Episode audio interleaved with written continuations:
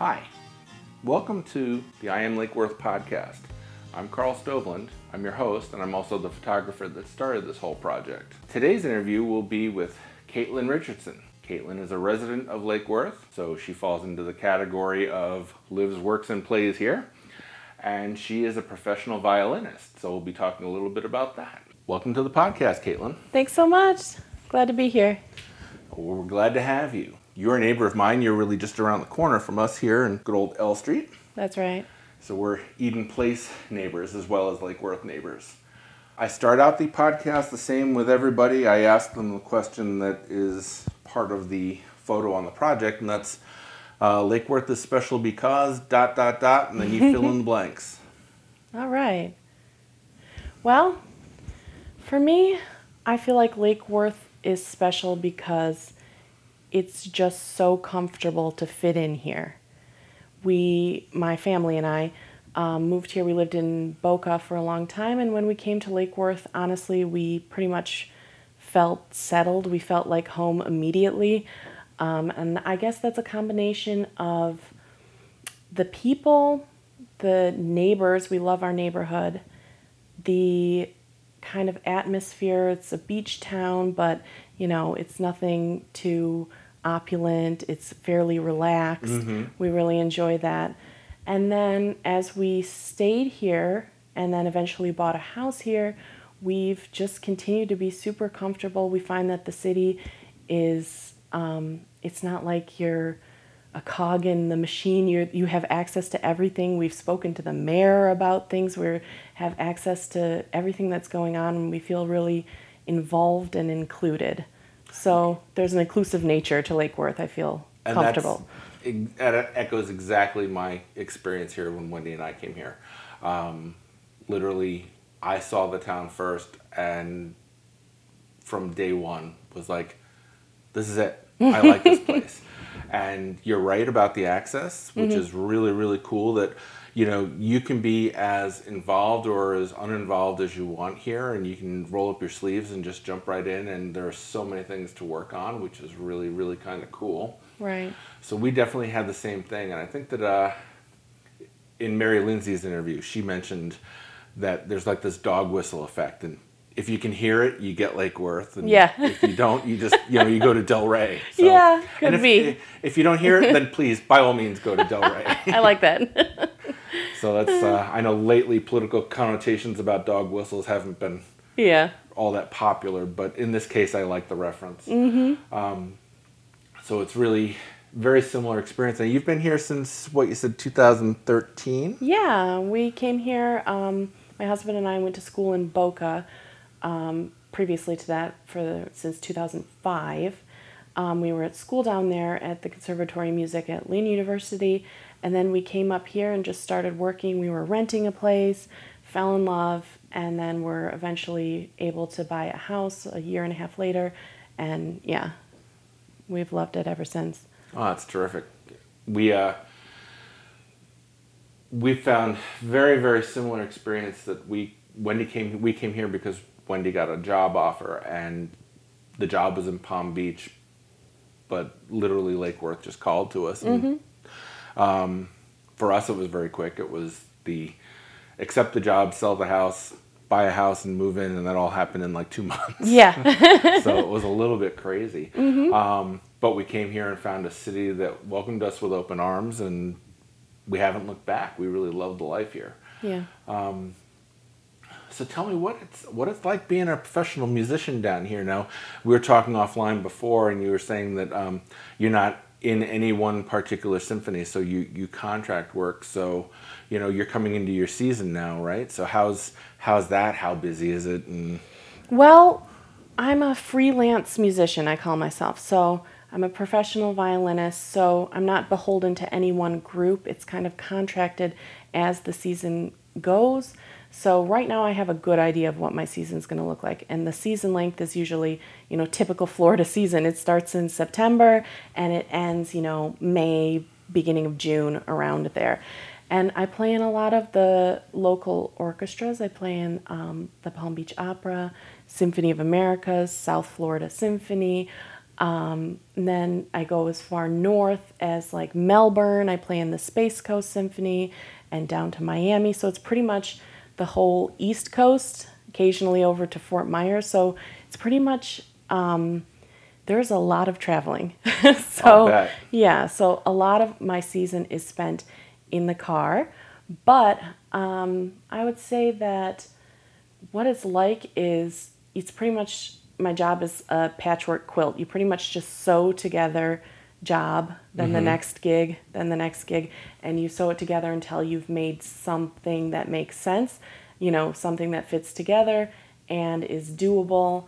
And then as soon as, you know, June hits, it's all over. it's uh, pretty much It's, dead air. it's no li- concerts. down here. It's a life in the arts. It's, Yeah. you know, um, whether it's music or. By the way, I am green with envy hmm. over your ability to be able to play. You were you're playing a little bit as I was taking your pictures earlier, and just the sound of the violin always blows me away. I was so happy to hear it, and I very very definitely a little bit jealous because I have a tin ear. I, as a kid, I had several blown eardrums Oh, and had like a 60% hearing loss when I was very little. Mm-hmm. Now that's been corrected, but from let's say birth to five, I couldn't hear well. So that meant years of speech therapy. Mm. Yeah. And when it came time to pick an instrument for the band, they were like, How do you feel about the cymbals? Oh, yeah. Turned out I have no timing either, so they didn't like me for that. Um, but who knows? Maybe someday I'll pick up a trumpet again and try it. It is never too late for music, let me tell you. It's super enriching. Do it. I, I pluck away at a mandolin or two of them that I have here, but it's better if nobody hears me. But I do really enjoy playing. Good. And I love bluegrass music, so maybe someday I'll actually be able to get through a whole song. Mm-hmm. But anyway, it was, uh, I'm very, as much as I have been enriched with the visual stuff, I've always got this little bit of envy for the musical side. My brother, who's two years younger than I and didn't have any ear problems, you put him in a room and 30 minutes later he can write a song on the instrument he's playing. Awesome. So I don't know. I think that's guys. I think that's like a common thing. For example, I'm a professional musician, but I still have an itch to play. For example, uh, drum set. I every time I see somebody playing a drum set, it's calling to me. Same thing with piano. I can you know pluck out tunes and Mm-hmm. read music and everything, but you know I'm not a professional pianist. And there's just something about music that like it calls to you. You see an instrument, you see somebody playing. It's so active and I don't know, you just get into it. I feel like it's almost everybody has some kind of, uh, you know, attraction to playing an instrument in some way. And then you find out how much work it is. Yeah, well, I remember I was about six and um, I had, you know, I told my dad I wanted drums and my birthday was coming up. And I, you were right, I was drawn to the drums and, you know, it was the Beatles had just broken up. Mm-hmm. Oh, and I remember Ringo Starr and all that. And my dad came home with a pair of drumsticks and a practice pad from Sam Goody Mm-hmm. and said, when you get good on that, we'll talk about the drums. Well, Mm-hmm. I never got to the drums. But uh, maybe the world is better off without me doing all the music and me focusing on my photography. yeah. So uh, you were talking about having to, you know, piece together your season, and that's got to be interesting having to work with um, different conductors each time you're going into a new symphony, and um, you know, it's not the advantage of working o- over time with the same group and you know how do you how do you do that? And i know the music guides you but i always think about um, you know that I, I imagine when i work with people i get more comfortable with them over time. And when you're coming in and have to do this for maybe one two three four events and then move on to the next thing how do you do that how do you get your mind ready to you know accept this new person's direction and how to do that and work around because that's got to be pretty tough Yeah, I mean that's a great question. It's I think it's a particular personality. For example, I'm absolutely drawn to the freelance lifestyle. I love seeing new people, you know, each week. Usually our concert series go in about a week. You rehearse for a week and you have two or three concerts or maybe you rehearse for 2 weeks and have a month of concerts depending. So, first of all, I'm drawn to that. I want to see new people every day. I want to be in a new venue and that excites me. Now, there is something to be said for, for example, if you're in a professional orchestra in a large city, you get to work with the same conductor, you know, week in, week out, and you can go really deeply into the music. You learn everything about that person and how to communicate through music with them. Um, and there's something really, a connection that you build. Now, you don't get that in this kind of lifestyle because it is a mad dash. It's, you know, it could be something like, mm, four or five rehearsals in a week and that with you know a conductor you potentially just met. And you know it's a group and everything and then you know you have concerts that week. So what happens is you pretty much have to fall in line. You have to be a professional. You have to know that when you play in an orchestra it is not about you. It's really not about your personal expression. It's about how much can you give to somebody's vision. And you really have to give everything you have or it doesn't work. So, the tricky part is, like you pointed out, you have to pretty much give yourself up to whoever's on the podium. So, whoever your conductor or director that week is, it's pretty much the creative direction of everything that happens is in their hands. And they can only really use your musicianship if you give 100%. If you're reserved and you feel like you're not going to put yourself into this, it doesn't work as well. And then there's lots of tension, there's lots of things that come up. Um, but it is tricky. You have to realize that what you put into the group is for the greater good. I play in, you know, a violin section and let's say I play in second violins one week. It's a group of 12 violinists among a group of, you know, another 12 first violinists and then there's the rest of the strings and it's you know up to 75 string players. You can't have an attitude you know? yeah no i would imagine you, you have have to fall in line. It's just it's it i guess i'm struggling with the idea of you know being that hired gun and coming in and sitting down and just having to get up to speed and be right there right away. I mean that's really kind of amazing. I, I always imagined you know the the professional musician orchestra player finding one orchestra and playing you know moving up through the chairs and but mm-hmm. always being in that same place.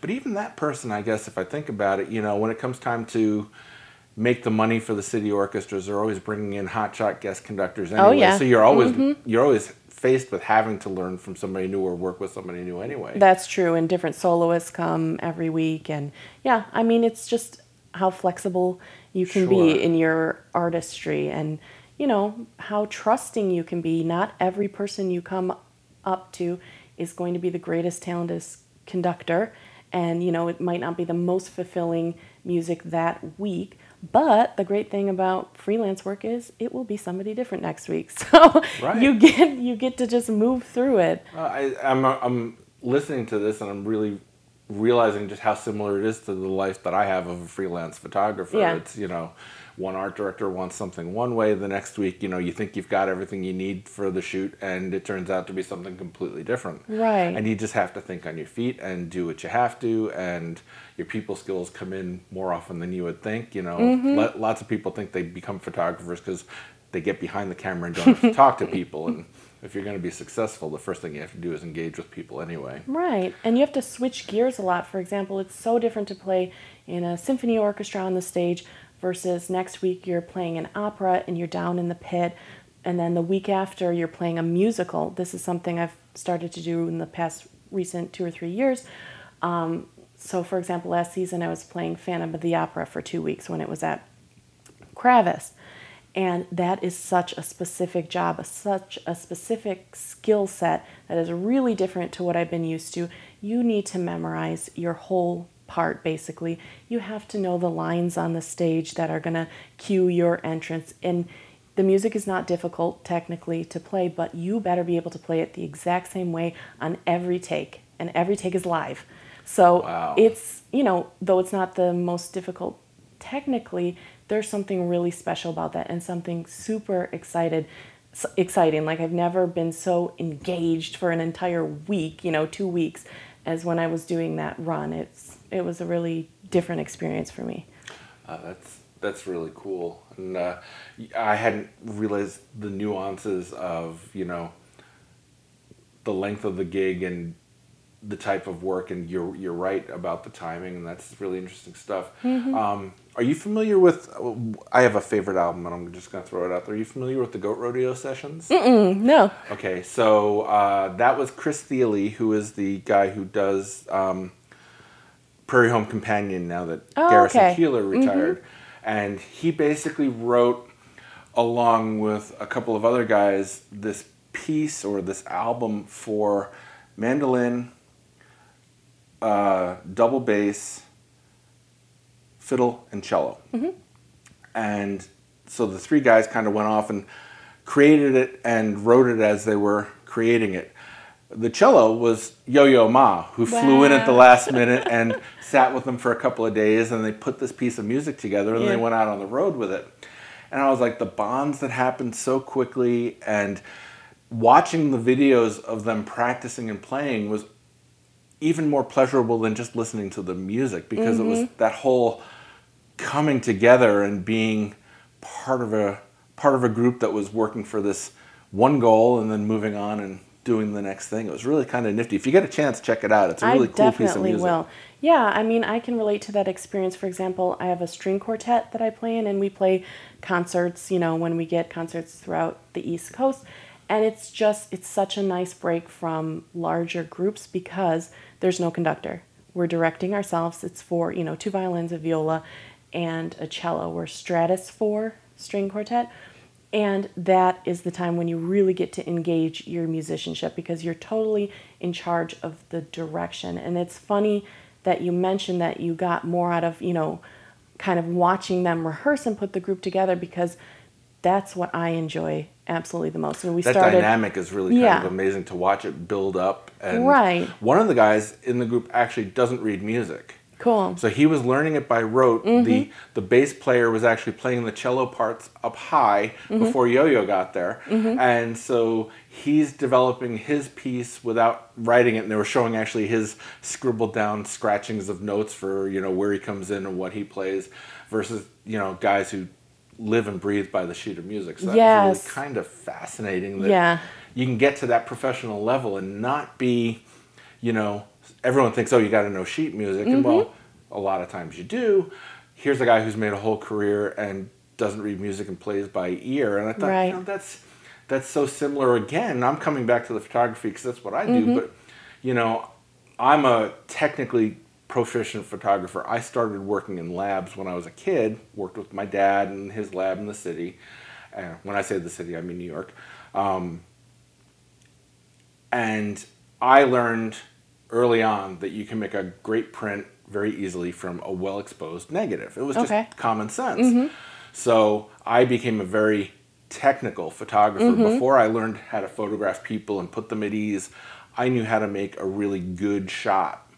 And that's helped me along the way. But there are guys who, even Annie Leibovitz, she trusts her assistants to figure out all the settings and Wow. she mm-hmm. just walks in at the last minute and you know the set's already done the lighting has already been figured out and she just engages with the subject and mm-hmm. boom on to the next thing so you know there's everyone's got a different approach and a different way into internalize this stuff which Yeah. is really what you have to do in order to make this piece of art whether it's sound or something pretty or whatever it is it's that process of how do you get to it Yeah. which is really cool Yeah, I think, and I think that's like something where kind of entertainment and things are going. It's kind of people want to see how the cake is made.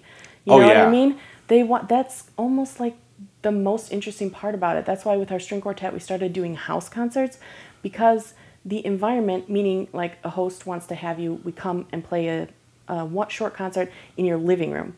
And that way you get to explain about the pieces you're playing. People ask questions. You can talk about how you rehearse. It's so much more casual. There's something about classical music that's a little bit, and all the classical arts that's a little bit standoffish. Yeah, you there's know? a little barrier. You- Yeah. It's almost like It's super I'm here, formal. You know. Yeah. You're on the stage, you do what you do, um, hopefully well, and you leave. The audience claps and you leave. And the interaction is, you know, it's sometimes you're done with a concert and you don't, you may have a feeling of artistic satisfaction, but there's like a little bit of something missing, there's a disconnect. And that's why, you know, playing for people in their living room has turned out to be super satisfying. Like, we get to talk about how the music got to this point, people tell us their experiences, and I feel like everybody always has a story of somebody who played an instrument in their life or when they did and what it meant to them. And music is so universal in that way. And, you know, it ends up being mm, very satisfying. And not to mention the fact that, for example, our string quartet, it's all small acoustic string instruments.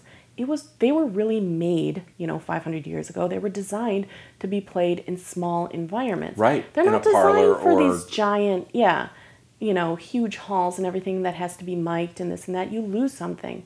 When you're sitting a foot away from a violin, like when I was playing today, you feel the vibration. You can hear it. You can, you know, hear the musicians breathing. It's a totally different experience, and it's really more, you know, I feel like what the It's personal. It Design, brings the, the yeah. viewer, the listener, into the mm-hmm. piece of music. Yeah, and it's more true to how the instruments were made, you know. It's they were supposed to be like you said, in a parlor or in a salon or you know just people a few feet away from you. Yeah. And you know, I was just you were talking about the uh, finishing the the gig and being okay. Maybe I'm satisfied. Maybe I'm not. now I relate this to you know. Uh, the jazz guys who they'll finish their set and they end up at the club down the street playing for free for another four hours because they still got stuff to say with their hands and Yeah. their music. So that's you know that's that's true. And uh, being in a small environment, you know, it allows some give and take and some some organic thing to happen. And you never know, you probably create new fans of classical music that way. I would hope so. Yeah. You know, you take down some of those barriers. You know, it's Right. a lot of that, and some of it is you know realizing that it's can be done by real people. You know, that's that's the thing is mm-hmm. that we always think of classical musicians and they're living this you know life in a little cell just waiting for their chance to practice and play in front of the audience again and they mm-hmm. go back and they're in their little cell you know it's, Yeah. it's good to to break that mold and the internet's done that in so many ways too because people you know i find myself watching as a painter i watch people doing these time lapse paintings and i can't look Love away that, from them yeah. you know it's like all of a sudden a watercolor just emerges in front of you in 30 Mm-hmm. seconds now i know that that took eight or ten hours of work Right. to do but it's really satisfying to watch it happen and think oh well if if you can do that then you know why not try it and it's got to be why so many more people are actually trying to to learn painting the popularity of sip and paint and that sort of thing Oh yeah. Yeah, which is, exactly. you know it's got guardrails you Mm-hmm. know there's a plan for how you're going to do that and you're among friends so that's that's a but it's a good way to push some paint around and get comfortable with it and who knows you know next thing you know five years later you're an artist not an accountant and Yeah. you're doing what you always wanted to do Yeah. So that's kind of neat stuff. So let's let's fast forward a little bit to the season's over and you're in Lake Worth and you know what's the first the week that you're first week that you're like totally not booked. What are the things you want to do in town? What do you want to do? What do you want to see? Oh my goodness. Um, just to go out to coffee with my husband because he's also a freelance musician. So during the season, we're just like two Yeah, ships, in, a ships in a night. night. We're passing each other. You know, sometimes we'll just call each other on the road because we haven't seen each other. So just to go downtown, just to walk around Mm-hmm. leisurely, go to a coffee shop. But in the off season, our favorite Lake Worth activity is fixing up our house. This, So that bug gets caught by a lot of people. oh yeah. And like we've really gotten into it. My husband likes to do a lot of work himself. Um, that's another thing with lake worth. Um, you know people get intimidated. Oh you have to pull permits for everything. And yes you do. But the building department is so nice. We've had so much luck. If you don't know the process how to get something done just go down there and they will tell you everything you need to do, what forms you need to fill out, and you're on your way. And so that's pretty much what we do in the off season. Um, we've done some intense renovation. We've redid our roof by ourselves. We're putting in hurricane impact windows by ourselves. We put in doors. I mean, that is our like fun activity. And it, honestly, it's fun because it draws in all the neighbors. We have, you know, people come over all the time and check out what we're doing. I don't know, it's kind of At the end of the day, you've you've made your place, your little nest in the world, a little bit more the Yeah. way you want it, which is, you know, super cool. And I have to say that I've had the exact same experience with the city. Um, Wendy and I and my mom and bought a house across the street from us just recently. In fact, we closed on it less than a week ago. And the day of the closing, I went to Lake Worth Utilities and said, you know, I'd like to keep the power on and not have it turned off and then have to redo the service. Mm-hmm. And they told me what I needed. I brought it in. Boom, boom, boom. It was all done. There was no, you know, every time you read something on Facebook, you think, oh my God, the world's coming apart. And, you know, the code people are out to get me. And Oh it's my just gosh, not that no. true. It's just not true. No, they would much rather like help you do it right from the beginning than have to come and correct something. Sure. Like that's all the inspectors say that they're like just call us out if you're not sure, call us out for another inspection. We will tell you, you know, if you're doing everything right or not. They would much rather help you get there the than new correct house you. we we had the backyard completely cleaned up because it was while it's beautiful it was completely overgrown so Mm-hmm. we did that over the weekend and the next thing we realized that hmm we probably have to replace this fence sooner than we thought we were going to have to Right. so that's going to be a call Is can- you know can you tell us you know what we have to do to permit that because i don't want to have to go back and fix that after the fact And- Right, exactly. you know, especially in a situation where we, we might even be renting this house out a little bit. I don't want to have any any reasons for any headaches. So mm-hmm. it's it, I find with Lake Worth and anywhere in general, ask the question first, find out what you need and do it. And I've had very good experiences, and it sounds like you have too. Yeah, definitely. So your season, te- your your musical season, definitely overlaps with the the season here in Florida. So have you had the chance to take ad- advantage of any of our Lakeworth parades, or do you not get to go to any of those? Um, it's so it's funny that you mention it because I tag and like everything that the city does on Facebook and their social media, and it is during my busy season, so I look into the events. I try to get my grandparents to take or my parents to take my son to them and everything, but as far as getting to them, it's almost never. almost never. Um, we do like the street painting one. We do get to that one almost every year. That's really pretty amazing. Yeah. And I mean, I've only seen it for two years now, but I mean, it's a, I cannot believe the number of people that are here in this city and the talent of the work that gets done. But not only that, but that it is temporary work. And on Monday, you know, or the next rain, or when the street sweepers come through, it's going away again. You know, Yeah. and it's I, I always tend to find myself downtown the Monday after early in the morning and, and seeing the effects of it start to go away. And it makes me a little sad, but at the same time, you know, it's such a vibrant thing that brings so many people here to the city and really embellishes and shows off the city in, in the best possible light. Right. And uh, as an artist, I love seeing the work. I tend to go very early in the morning when they're setting up, and also it's less hot. So Mm-hmm. Oh, yeah. Mm-hmm. I'll photograph early in the morning for both days, and then I kind of back away from it, and maybe I'll go back down again in the evening. So that's that's certainly one of our favorite ones. How about the the boat race? Have you ever been able to get to that?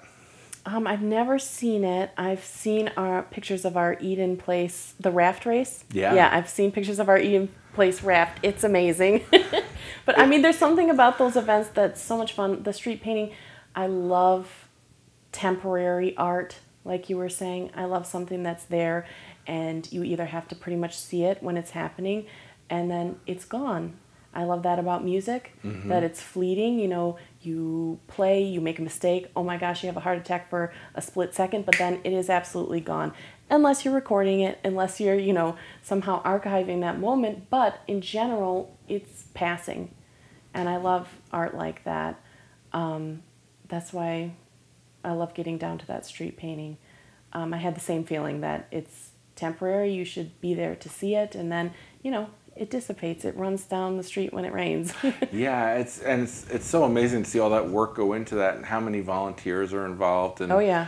the sheer number of people that are there in the afternoons, which may be why I tend to go very early, is that the, the crowds get so big that it's like you know, there's a hundred thousand people in downtown Lake Worth for that weekend. That's Yeah. really kind of crazy. oh yeah. Is there anything else that you want to point out that you find as a treasure or something that is surprising about Lake Worth that other people might not know that aren't from here? Being a relatively new mom, my son is only three.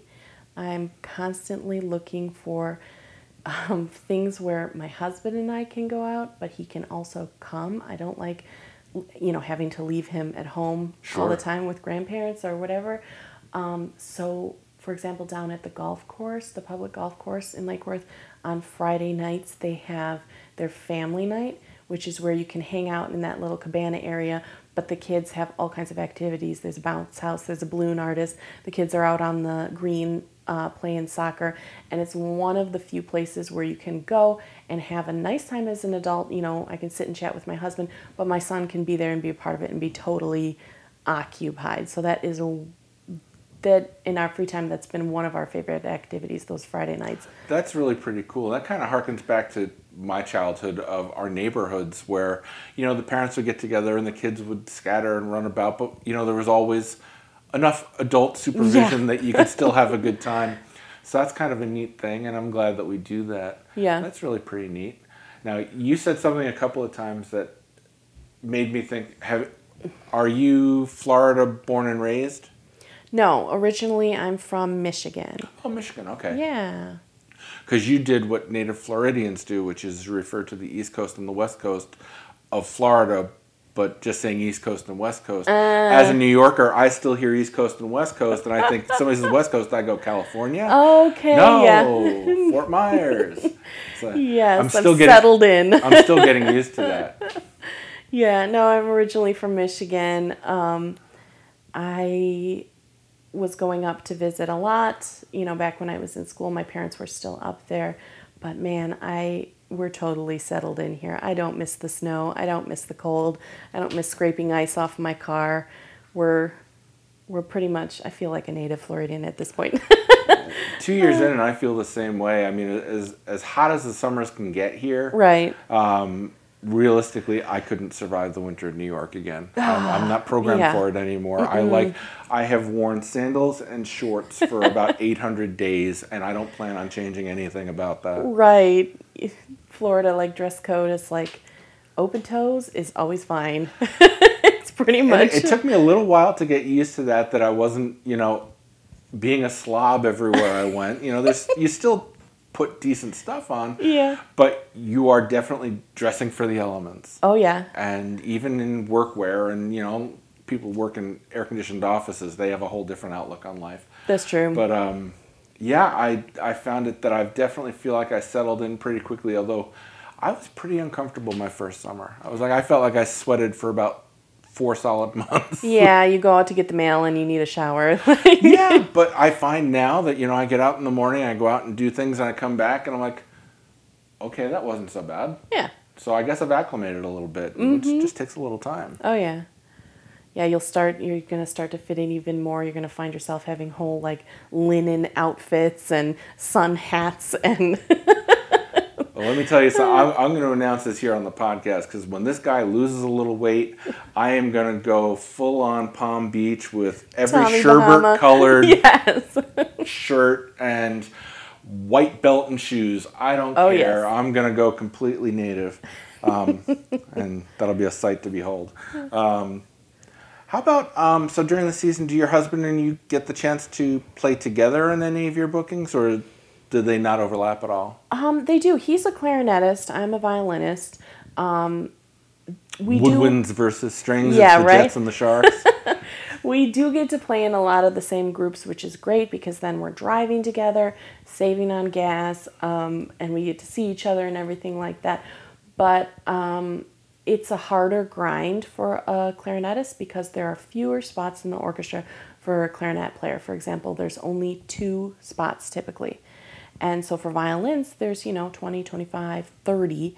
And so I get called for a lot of stuff, but the things he plays for are way more narrow and kind of set in stone. Mm-hmm. So there's you know a couple groups we play in every year that are the same, but then after that it's just we're in really different stuff. And you know violins are in demand for other things like weddings, Sure. um, parties, things like that. Not every party is calling for a clarinetist, Right. so Unless he wants to do klezmer work Um, yes, and exactly. start doing the bar And he- mitzvah circuit. Yeah, he's from Macedonia, so he does do a lot of Eastern European music, including um, he does a lot of klezmer playing and things like that. But yeah, it's a little easier to make your way as a violinist, a little more in demand. That- that's interesting. It's like Yeah. you know when you're you're growing up and I remember telling my parents I was going to study art history and like oh God please pick something a little less specific than that you know. Um, in the end, art studio was just as much fun. Yeah, you end up sewing together a season like for between the both of us, between the orchestras that we play in. He teaches, he's a professor down at FAU, teaches clarinet.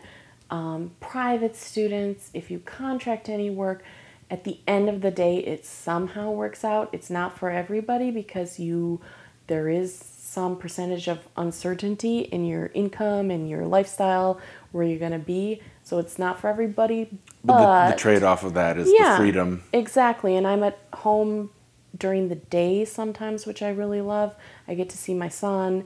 Um, and so the trade off with the uncertainty is if you're okay living like that, which we are, then it's fine. And I've met a lot of people in Lake Worth who have the same kind of patchwork lifestyle. Yeah, there are a lot of us here. Exactly. That's absolutely true. Yeah. So I don't know. Lake Worth's pretty accommodating for that, and I've met a lot of people who are kind of in the same vein. They just put their life together from a bunch of different sources, and somehow it works. Yeah, I've met a lot of people who are um, realtors slash yoga instructor Right. slash bartender, you know, and whatever it takes to Yeah. have enough to provide for living in this place that is really amazing and has such amazing, beautiful, natural beauty that I'm really just starting to tap into with my photography. I didn't mm-hmm. realize when I moved from New York just how much natural beauty there was to Florida. I thought mm-hmm. flat. I thought you know there's there's it, Lake Worth was built in the 1900s. You know, so mm-hmm. there's not a lot of history. But I was totally wrong about that, and I really love getting out into the Everglades. And the Everglades, for folks that don't know, and think, oh yeah, it's the very bottom tip of the state. Really, the Everglades go all the way up past Palm Beach County, mm-hmm. and you know, everywhere you look, you can find a cypress swamp, and you'll usually find me with my pants rolled up and a camera and a tripod in the middle of the swamp, with somebody near me keeping an eye out for alligators, of course, Right. Because they're no fun.